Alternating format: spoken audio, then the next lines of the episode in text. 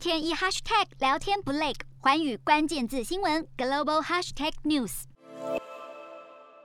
新马边境关闭一年零八个月，十一月二十九号同步启动航空和陆路 VTL，没想到却碰到新型变种病毒 Omicron 来搅局，因此新加坡当局紧急下令，所有经由新马疫苗接种者陆路旅游通道抵达新加坡的乘客，都必须在抵达之后进行抗原快筛检测，降低风险。这也是新马陆路 VTL 的新加坡巴士终点站，您可以看到现场聚集了许多人。而首班巴士本来在十一月二十九号的早上九点钟就会抵达，不过延迟了超过四十五分钟。而所有抵达的乘客都必须要在终点站做好 ARD 的 test，等待三十分钟，结果成为阴性之后才能出站，而整个过程费用都得自付。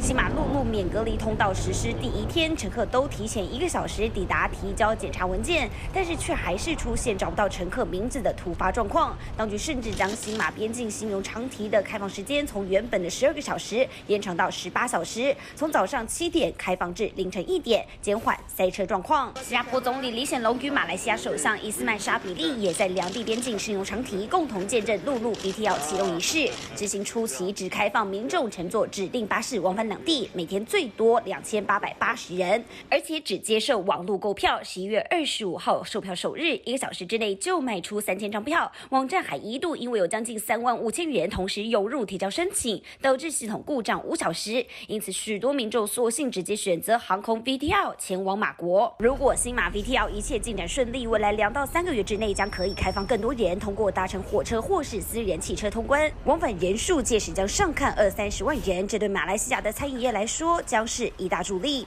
正所谓人潮就是钱潮，面对 Omicron 的变种病毒来势汹汹，起码双方严阵以待，就怕好不容易重开的边境再度功亏一篑。瞄准新南向商机，剖析东南亚发展。我是主播叶思敏，每周五晚间九点记得锁定，看见新东协就在环宇新闻 MOD 五零一中加八五凯擘二二二及环宇新闻 YouTube 同步首播。